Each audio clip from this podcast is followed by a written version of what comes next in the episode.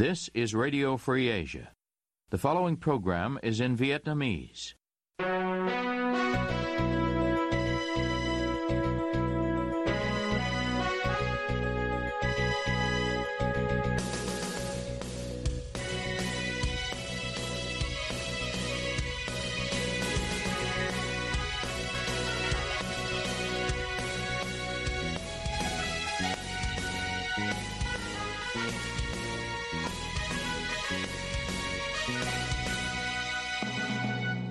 Đây là Đài Á Châu Tự Do, phát đi từ thủ đô Washington, đê xê, Hoa Kỳ. Toàn ban cùng Nguyên Lam xin kính chào quý thính giả.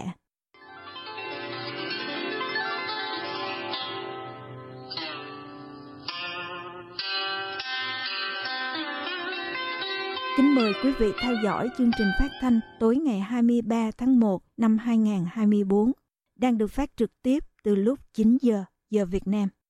Mở đầu cho chương trình phát thanh hôm nay, mời quý vị đến với bản tin chi tiết. Tù nhân lương tâm Trương Văn Dũng, người đang thụ án tù sáu năm tại trại giam Giao Trung, bị kỷ luật, không được thăm gặp và nhận quà của gia đình trong một tháng, trong khi Tết Nguyên đán đã cận kề. Ngày ba tháng một, gia đình gửi quà qua đường bưu điện cho ông Dũng, trong đó có bức ảnh đồ họa của tổ chức Việt Tân thông báo cho Giải thưởng Nhân quyền Lê Đình Lượng năm hai nghìn không trăm hai mươi ba cho nhà hoạt động nhân quyền Trương Văn Dũng. Giải thưởng được thành lập từ năm hai nghìn không trăm mười tám nhằm nêu cao sự hy sinh và những hoạt động của những cá nhân hay tổ chức đang miệt mài tranh đấu cho nhân quyền của dân tộc Việt Nam. Khoảng một tuần sau đó, bưu kiện tới nơi, quản giáo trại giam kiểm tra và từ chối để ông Dũng nhận tấm ảnh này thì xảy ra tranh cãi. Thông tin trên được bạn tù Lưu Văn Vịnh kể cho gia đình biết trong cuộc gọi điện thoại về nhà gần đây. Bà Nghiêm Thị Hập, vợ của ông Dũng, thuật lại sự việc cho Đài Á Châu Tự Do như sau. Có cái ảnh trao giải nhân quyền, em in cái ảnh anh ấy được giải mang vào cho anh ấy để cho anh ấy phấn khởi. Các cái ảnh khác nó cho nhận, còn cái ảnh ấy nó giữ lại. Anh ấy phản đối, anh cãi nhau với nó, nó còn định đánh anh ấy cơ. Cãi nhau to, thế nào nó mới, nó mới kỷ luật. Bà Hợp bày tỏ sự buồn bã và lo lắng vì chồng mình bị kỷ luật, thiếu thốn niềm vui trong thời điểm Tết Nguyên đán Giáp Thìn hai nghìn không trăm hai mươi tư sắp đến. Theo thông báo của trại giam Giao Trung đề ngày mười bảy tháng một, ông Dũng bị cảnh cáo vì đã có hành vi bị cho là có lời nói thiếu văn hóa, xúc phạm danh dự, nhân phẩm của người khác, nhưng không cho biết ông đã nói những gì. Hình thức kỷ luật là từ ngày mười sáu tháng một đến ngày mười sáu tháng hai năm hai nghìn không trăm hai mươi tư, ông bị cấm thăm gặp thân nhân, nhận quà, nhận và gửi thư, liên lạc điện thoại và mua hàng từ căng tin của trại giam. Kể từ ngày mười bảy tháng hai, ông sẽ chỉ được gặp thân nhân hai tháng một lần, cho đến khi được trại giam công nhận là đã cải tạo tiến bộ, thông báo nói. Theo thông tư số mười ban hành năm hai nghìn không trăm hai mươi của Bộ Công an, quy định về đồ vật cấm đưa vào cơ sở giam giữ thì các loại sách, báo, ấn phẩm bằng tiếng nước ngoài, tôn giáo, tín ngưỡng chưa qua kiểm duyệt, tranh, ảnh, phim, băng đĩa có nội dung mê tín dị đoan, phản động đồi trụy, các loại bài lá, sách, báo, ấn phẩm, tài liệu in và viết gây ảnh hưởng xấu đến công tác quản lý, giáo dục phạm nhân thuộc danh mục mười một đồ vật không được đưa vào các cơ sở giam giữ. Ông Dũng là một nhà hoạt động nhân quyền năng nổ. Ông từng tham gia trợ giúp cho thân nhân những người hoạt động bị bắt giam bên cạnh việc xuống đường biểu tình phản đối vi phạm nhân quyền, áp bức bất công và Trung Quốc vi phạm chủ quyền của Việt Nam ở Biển Đông. Ông nhiều lần căng biểu ngữ một mình ở nơi đông người qua lại ở Hà Nội. Vì các hoạt động của mình, ông Dũng bị bắt vào tháng năm năm hai nghìn không trăm hai mươi hai với cáo buộc tuyên truyền chống nhà nước theo điều một trăm mười bảy của Bộ Luật Hình sự. Một năm sau, ông bị kết án sáu năm tù giam. Ông mới bị chuyển từ trại giam An Điềm, tỉnh Quảng Nam, đến trại giam Giao Trung, tỉnh Gia Lai trong tháng mười năm ngoái. Một phái đoàn doanh nghiệp Đức, bao gồm các công ty hàng đầu về máy đào đường hầm, trang trại điện gió và vật tư công nghiệp, tháp tùng cùng Tổng thống Frank Walter Steinmeier trong chuyến thăm Việt Nam bắt đầu từ ngày hai mươi ba tháng một, khi Berlin thúc đẩy chiến lược giảm thiểu rủi ro với Trung Quốc. Hãng tin Reuters cho biết, ông Steinmeier và Bộ trưởng Lao động Đức Hubertus Heil trong chuyến thăm dự kiến sẽ ký với các đối tác Việt Nam một bản ghi nhớ về dịch chuyển lao động có tay nghề nhằm tạo điều kiện thuận lợi cho việc đưa lao động Việt Nam sang Đức làm việc. Trong số các công ty tham gia sứ mệnh thương mại lần này có Herrenknecht, công ty thống trị thị trường toàn cầu về máy khoan hầm. Họ đã bán các thiết bị phục vụ cho việc xây dựng tàu điện ngầm ở thành phố Hồ Chí Minh, trong bối cảnh Việt Nam có kế hoạch mở rộng hệ thống đường sắt và tàu điện ngầm. Florian Feiraben, đại diện tại Việt Nam của quỹ Konrad Adenauer của Đức, một tổ chức nghiên cứu cho biết, chuyến thăm nhấn mạnh sự quan tâm của Đức trong việc nhìn ra khỏi Trung Quốc và đa dạng hóa quan hệ kinh tế. Ông cũng cho biết Thỏa thuận lao động dự kiến là một phần trong chiến dịch tuyển dụng lao động có tay nghề từ nước ngoài của Đức, đồng thời lưu ý rằng trong những năm một nghìn chín trăm tám mươi, hàng nghìn công nhân Việt Nam đã chuyển đến Đông Đức. Chuyến thăm của Steinmeier đã bị trì hoãn một năm vì cuộc cải tổ chính trị ở Việt Nam, dẫn đến việc cựu Chủ tịch nước Nguyễn Xuân Phúc từ chức vào đầu năm ngoái. Một thỏa thuận hợp tác biển giữa Hà Nội và Manila dự kiến sẽ được ký trong chuyến công du Việt Nam của Tổng thống Philippines Ferdinand Marcos Junior vào tuần tới. Mạng báo Inquirer của Philippines loan tin ngày hai mươi ba tháng một dẫn bản thảo cuối cùng biên bản ghi nhớ M O U về hợp tác biển giữa lực lượng tuần duyên Philippines và tuần du Việt Nam sắp được ký kết. Theo Inquirer, một thỏa thuận như thế cho phép hai nước quản lý tốt hơn xung đột tại các khu vực tranh chấp ở Biển Đông mà Manila gọi là Biển Tây Philippines, cũng như tiến hành các hoạt động phù hợp với các nguyên tắc của luật pháp quốc tế, luật quốc gia của mỗi bên và những công ước quốc tế mà cả hai nước tham gia ký kết. Động thái ký kết thỏa thuận hợp tác biển của Việt Nam và Philippines được cho là nhằm xây dựng một mặt trận đoàn kết giữa các quốc gia đang vướng vào tranh chấp lãnh hải chồng lớn với Trung Quốc tại Biển Đông. Vào tuần tới, Tổng thống Philippines Ferdinand Marcos Junior sẽ công du Việt Nam vào khi hai nước tìm cách củng cố mối quan hệ đối tác chiến lược. Cả hai phía cũng tìm cách củng cố hợp tác trong các lĩnh vực khác như nông nghiệp, văn hóa, giáo dục, môi trường, chia sẻ thông tin và trao đổi nhân dân. Trong chuyến công du Việt Nam vào tuần tới của Tổng thống Philippines, hai phía cũng sẽ ký một thỏa thuận về gạo. Hãng khởi nghiệp công nghệ Internet V N G của Việt Nam đã rút hồ sơ đăng ký bán cổ phiếu lần đầu ra công chúng I P O tại thị trường Hoa Kỳ. Mạng báo Bloomberg loan tin ngày hai mươi hai tháng một dẫn thông báo trên trang chủ của Ủy ban Chứng khoán và Ngoại hối Hoa Kỳ đưa ra trong cùng ngày. Phía V N G không cho biết thời gian và lý do của quyết định vừa nêu. V N G trụ sở tại thành phố Hồ Chí Minh từ chối trả lời yêu cầu bình luận của Bloomberg về quyết định rút hồ sơ I P O tại Hoa Kỳ. Cổ phiếu V N G trên thị trường của những công ty đại chúng chưa niêm yết, Upcom, tại Việt Nam giảm sáu phần trăm vào ngày hai mươi ba tháng một. Đây là mức giảm nhiều nhất từ ngày mười sáu tháng một. Công ty được thành lập vào năm hai nghìn không trăm lẻ bốn và có trụ sở tại thành phố Hồ Chí Minh. Công ty có giá trị ước tính một tỷ đô la. V N G hiện nắm giữ bốn mươi chín phần trăm cổ phần trong công ty cổ phần V N G, công ty chuyên về trò chơi điện tử, quản lý mạng Zing và mạng nhắn tin Zalo phổ biến ở Việt Nam. V N G lúc đầu dự tính niêm yết trên thị trường Nasdaq Hoa Kỳ vào khoảng tháng chín hoặc đầu tháng mười năm hai nghìn không trăm hai mươi ba, sau đó có quyết định hoãn lại và nay rút đơn. Kho bạc nhà nước Việt Nam được Bộ Tài chính yêu cầu phát hành một trăm hai mươi nghìn tỷ đồng trái phiếu chính phủ trong quý một năm nay. Tổng khoản này bao gồm cả huy động từ Bảo hiểm xã hội Việt Nam. Truyền thông nhà nước loan tin ngày hai mươi mốt tháng một dẫn yêu cầu của Bộ Tài chính Việt Nam đối với kho bạc nhà nước về công tác chủ trì thực hiện phát hành trái phiếu chính phủ trên thị trường cho nhu cầu vay trong nước như vừa nêu. Kho bạc nhà nước cho biết sẽ tập trung phát hành trái phiếu chính phủ theo phương thức đấu thầu qua Sở Giao dịch Chứng khoán Hà Nội, phát hành linh hoạt các loại kỳ hạn trái phiếu chính phủ để hài hòa nghĩa vụ trả nợ giữa các năm, tránh gây áp lực cho ngân hàng nhà nước, tập trung vào kỳ hạn dài từ năm năm trở lên. Kho bạc nhà nước Việt Nam thông báo trong năm qua huy động được hơn hai trăm chín mươi tám nghìn tỷ đồng trái phiếu chính phủ, đạt chín mươi tám phần trăm kế hoạch do Bộ Tài chính giao. Kỳ hạn phát hành bình quân là mười hai phẩy năm mươi tám năm, lãi suất phát hành bình quân là ba phẩy hai mươi mốt phần trăm trên năm. Xin chào các bạn, tôi là Trường Sơn. Còn tôi là Cao Nguyên. Hôm nay chúng tôi có buổi nói chuyện đặc biệt với bà Ginny Stein, quản lý biên tập khu vực Đông Nam Á của Đài Á Châu Tự Do, để cùng tìm hiểu thêm về chương trình podcast sắp ra mắt của Ban Việt ngữ. Ginny, vì sao chúng ta cần phải làm cái chương trình podcast này? Quite simply, podcast really popular. Khá đơn giản, podcast rất phổ biến. Chúng phổ biến với khán giả trẻ. Chúng tôi muốn tìm đến tất cả mọi đối tượng khán giả để họ biết đến những điều hay, để họ biết những gì đang xảy ra. Vậy thì những khán thính giả của Đài Á Châu Tự Do có thể kỳ vọng gì từ cái chương trình podcast này, Ginny? Tôi có thể nói chúng ta nên làm gì, nhưng hai bạn sẽ là người dẫn chương trình, nên tôi sẽ quay lại và hỏi, các bạn sẽ làm gì? Ngày nay thì rất nhiều bạn trẻ quan tâm đến những cái lĩnh vực giống như là việc làm, cơ hội thăng tiến trong công việc, làm sao để mà kiếm thêm được tiền, và cũng như là các cái mối quan hệ cá nhân và tất cả các cái chủ đề khác mà các bạn trẻ quan tâm thì chúng ta đều sẽ có thể nói đến. Bạn Sơn cảm thấy gì khi dẫn chương trình podcast này? Tôi thực sự cảm thấy rất là phấn khích và bây giờ tôi đang vô cùng hào hứng để ra mắt cái số podcast đầu tiên. I mean, you're hiding your face, you're hiding what you look like. Cao Nguyên, bạn che mặt của mình, che ngoại hình của mình, bạn có thấy vui không khi làm chương trình này? À, cũng như Sơn thì tôi rất là vui khi được dẫn dắt chương trình này cùng với anh Trường Sơn. Cái lý do mà tôi phải che cái gương mặt của mình đi đó là bởi vì tôi có lo ngại về lý do an toàn của bản thân. Thì um, chính phủ Việt Nam xưa nay đó vẫn thường hay sách nhiễu những cái người nhân viên của Đài Á Châu Tự Do. Không chỉ là nhân viên mà tất cả những người thân của họ hiện đang sinh sống ở Việt Nam thì cũng bị quấy nhiễu. Đương nhiên, câu hỏi chúng ta cần trả lời cho mọi người là làm cách nào và khi nào có thể nghe chương trình podcast.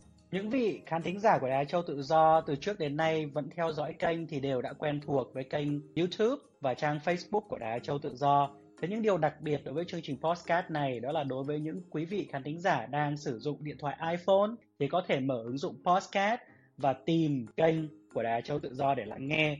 Còn những vị nào đang không sử dụng điện thoại iPhone thì cũng đừng lo lắng. Quý vị có thể tải ứng dụng nghe nhạc Spotify và cũng có thể tìm kênh của Đài Á Châu Tự Do trên ứng dụng đó. Khi nào các bạn có thể theo dõi số đầu tiên của chương trình podcast này? Không lâu nữa đâu, chỉ trong vòng hai tuần nữa thôi chúng tôi sẽ ra mắt số đầu tiên. Cảm ơn. Tôi hy vọng mọi người sẽ thích nghe chương trình podcast của các bạn. Hẹn gặp lại.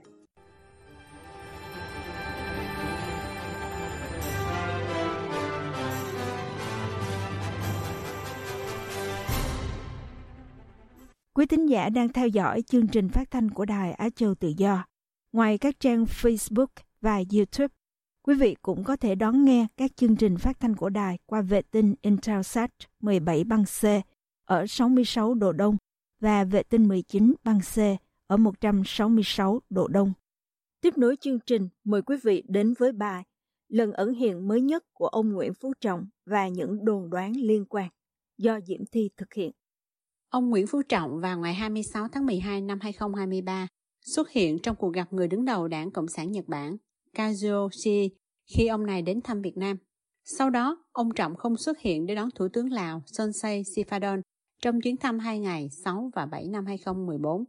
Tiếp đó, Tổng bí thư Đảng Cộng sản Việt Nam cũng không ra mặt tiếp Tổng thống Indonesia Joko Widodo thăm cấp nhà nước tới Việt Nam từ ngày mười một cho đến mười ba tháng một năm hai nghìn không trăm hai mươi bốn. Mạng báo Bloomberg dẫn các nguồn tin giấu tên cho biết ông Trọng phải nhập viện. Đây cũng là thông tin được mạng xã hội đồn đoán khi ông Trọng vắng mặt trong các buổi tiếp đón các nguyên thủ Indonesia và Lào. Đến sáng ngày mười lăm tháng một năm hai nghìn không trăm hai mươi bốn, ông Trọng xuất hiện tại lễ khai mạc kỳ họp bất thường thứ năm của Quốc hội với tư cách là khách mời và lãnh đạo đảng nhà nước. Chuyện một số lãnh đạo đột nhiên không xuất hiện trước công chúng một thời gian rồi lại xuất hiện hoặc tử vong như trường hợp ông Nguyễn Bá Thanh đi Mỹ, ông Trần Đại Quang đi Nhật, ông Phùng Quang Thanh đi Pháp đã khiến công luận đặt ra nhiều đồn đoán. Trung tá Đinh Đức Long nói với rờ ép a quan điểm của ông về chuyện ông Nguyễn Phú Trọng vừa qua. Thứ nhất là theo luật ý, thì cán bộ cao cấp thì cái sức khỏe của họ là cái bí mật quốc gia. Dạ. Yeah. Cho nên họ không có nghĩa vụ phải cung cấp cho người khác biết vì là bí mật. Thế cho nên họ không có nghĩa vụ cung cấp thì họ làm gì hay không làm gì đây là quyền của họ. Người dân là không có quyền được biết, không có quyền giám sát. Mà chính vì không được biết thì dân mới bàn tán thì có thể đúng có thể chật hoặc vừa đúng vừa chật. Ở Việt Nam là chuyện bình thường, không có thông tin chính thống. Thế cho nên là không biết họ nói như vậy là đúng hay là sai. Chính quyền có thể căn cứ vào cái chuyện anh nói sai, đã bắt anh bị tội để tuyên truyền gây hoang mang rối loạn. Về mặt nhà nước, chính quyền người ta có quyền không đưa những thông tin về sức khỏe, về riêng tư. Về người dân, người dân có quyền là suy đoán. Nhưng mà anh suy đoán thì có khi anh vô tình rơi vào cái bẫy người ta dựng lên. Đã thực tế như vậy. Trung Quốc ngày xưa là khi ông Đặng Tiểu Bình lên, ông để cái bức tường dân chủ Bắc Kinh, ai có ý gì thì biết. Hoặc là thời ông Mao có trăm hoa đua nở, anh muốn nói gì nói, nhưng mà khi anh nói ra, anh bộc lộ chính kiến, người ta không lấy người ta, người ta bắt. Cái cái điều mày nói là gây hoang mang, gây dao động, gây vi phạm, gây xúc phạm lãnh đạo này hả? Cuối tháng tám năm hai nghìn không trăm hai mươi, Thủ tướng Chính phủ lúc đó là ông Nguyễn Xuân Phúc ký ban hành quyết định một nghìn hai trăm chín mươi lăm của Chính phủ về danh mục bí mật nhà nước lĩnh vực y tế. Theo đó, hồ sơ bệnh án, thông tin, kết quả khám bệnh, chữa bệnh, kiểm tra sức khỏe của các ủy viên Bộ Chính trị, Ban Bí thư Trung ương Đảng thuộc danh mục tối mật. Việc ông Trọng biến mất đưa đến nhiều đồn đoán trong công chúng. Có dư luận cho rằng ông Trọng sắp chết do bệnh nặng. Có dư luận cho rằng ông Trọng giả chết bắt quạ. Theo ông Trần Tiến Đức, cựu cố vấn của Ủy ban các vấn đề xã hội của Quốc hội Việt Nam nhận định với rờ ép a, đây có thể là trò chơi chính trị nội bộ. Cái chuyện các vị xuất hiện rồi lại biến mất thì cũng phải tìm xem cái lý do là gì. Yeah. Nhưng mà chắc là chính trường Việt Nam người ta cũng quen với cái chuyện đấy rồi. Thật ra đấy là nhiều khi nó là cái trò chơi chính trị nội bộ. Theo tôi thì đông đảo công chúng người ta cũng không quan tâm nhiều lắm đến chuyện đấy. Ở Việt Nam bây giờ cũng như Liên Xô trước đây ấy, thì sức khỏe lãnh đạo thì bao giờ cũng coi là tuyệt mật. Yeah. Và chính là vì cái chuyện ấy cho nên là cái chuyện là nội bộ trong lãnh đạo người ta có thể chuẩn bị cái lực lượng thay thế hay không thì cũng không ai biết. Mà dân chúng thì cũng không biết nhiều thông tin về sức khỏe của họ. Yeah. À, chỉ khi nào mà họ xuất hiện trước công chúng thì cứ nghĩ là họ khỏe. Nhưng yeah. mà người ta cũng có sự quan sát. Trông ông đi đứng nó không vững vàng. Ông phải dựa vào cái này cái nọ. Yeah. Thì người ta cũng nghĩ là ông không được khỏe lắm. Nhưng mà là cũng có những vị lãnh đạo khi người ta cũng thừa nhận rằng sức khỏe người ta không đủ. Yeah. Nhưng người ta vin là vào là bây giờ thì được đảng tín nhiệm rồi. Thì tôi buộc phải thực hiện. Thì đấy là những cái chuyện mà nó nó cũng đã không phải một lần mà đến hai lần nó xảy ra rồi, cho nên người ta cũng không để đến nhiều nữa. Giữa tháng tư năm hai không một chín, các trang mạng xã hội dồn dập đưa tin ông Tổng Bí thư kiêm Chủ tịch nước Nguyễn Phú Trọng bị đột quỵ trong chuyến thăm tại Kiên Giang, rồi đưa về bệnh viện tỉnh, rồi về thành phố và rồi đưa về Hà Nội. Trong khi đó, báo chí nhà nước hoàn toàn im lặng, không đưa ra bất cứ thông tin nào về sức khỏe của ông Nguyễn Phú Trọng. Khoảng một tháng sau, truyền thông trong nước loan tin ông Nguyễn Phú Trọng sẽ ra trước Quốc hội đọc tờ trình tham gia Công ước chín mươi tám của Tổ chức Lao động Quốc tế I L O vào ngày hai mươi chín tháng năm năm hai không một chín. Tuy nhiên, đến thời điểm đó, ông Trọng không xuất hiện, mà người đọc tờ trình là bà Phó Chủ tịch nước Đặng Thị Ngọc Thịnh. Đến ngày mười tám tháng sáu năm hai không một chín, truyền thông nhà nước loan tin ông Nguyễn Phú Trọng sẽ tiếp xúc cử tri quận Hoàn Kiếm vào ngày hôm sau. Tin vừa loan thì bị gỡ xuống.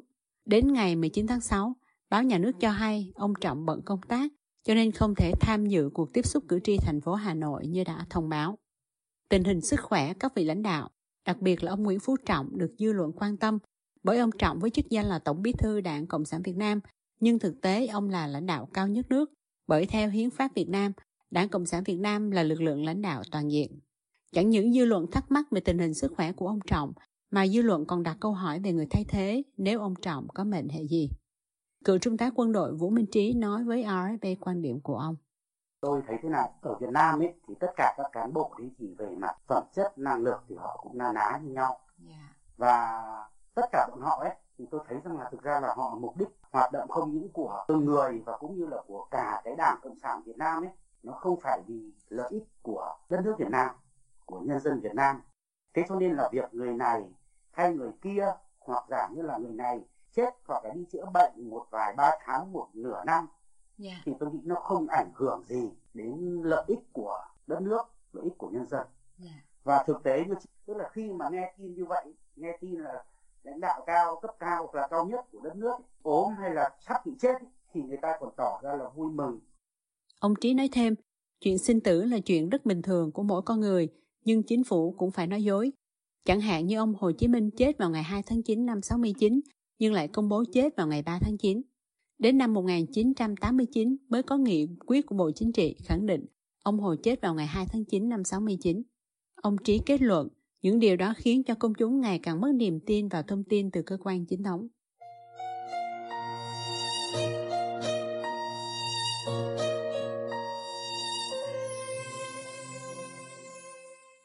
Quý thính giả vừa theo dõi chương trình phát thanh tối ngày hai mươi ba tháng một năm hai nghìn không trăm hai mươi tư của Ban Việt ngữ Đài Á Châu Tự do. Ứng dụng tin mới R F A trên điện thoại thông minh và podcast cũng có thể giúp quý vị theo dõi các chương trình tin tức thời sự bằng video hay audio của Đài Á Châu Tự do. Quý vị quan tâm đến chương trình, xin gửi email về địa chỉ vietweb a vòng r f a chấm org. Toàn ban cùng Nguyên Lam cảm ơn quý vị đã đến với chương trình và hẹn gặp lại quý vị vào chương trình ngày mai. You have been listening to Radio Free Asia.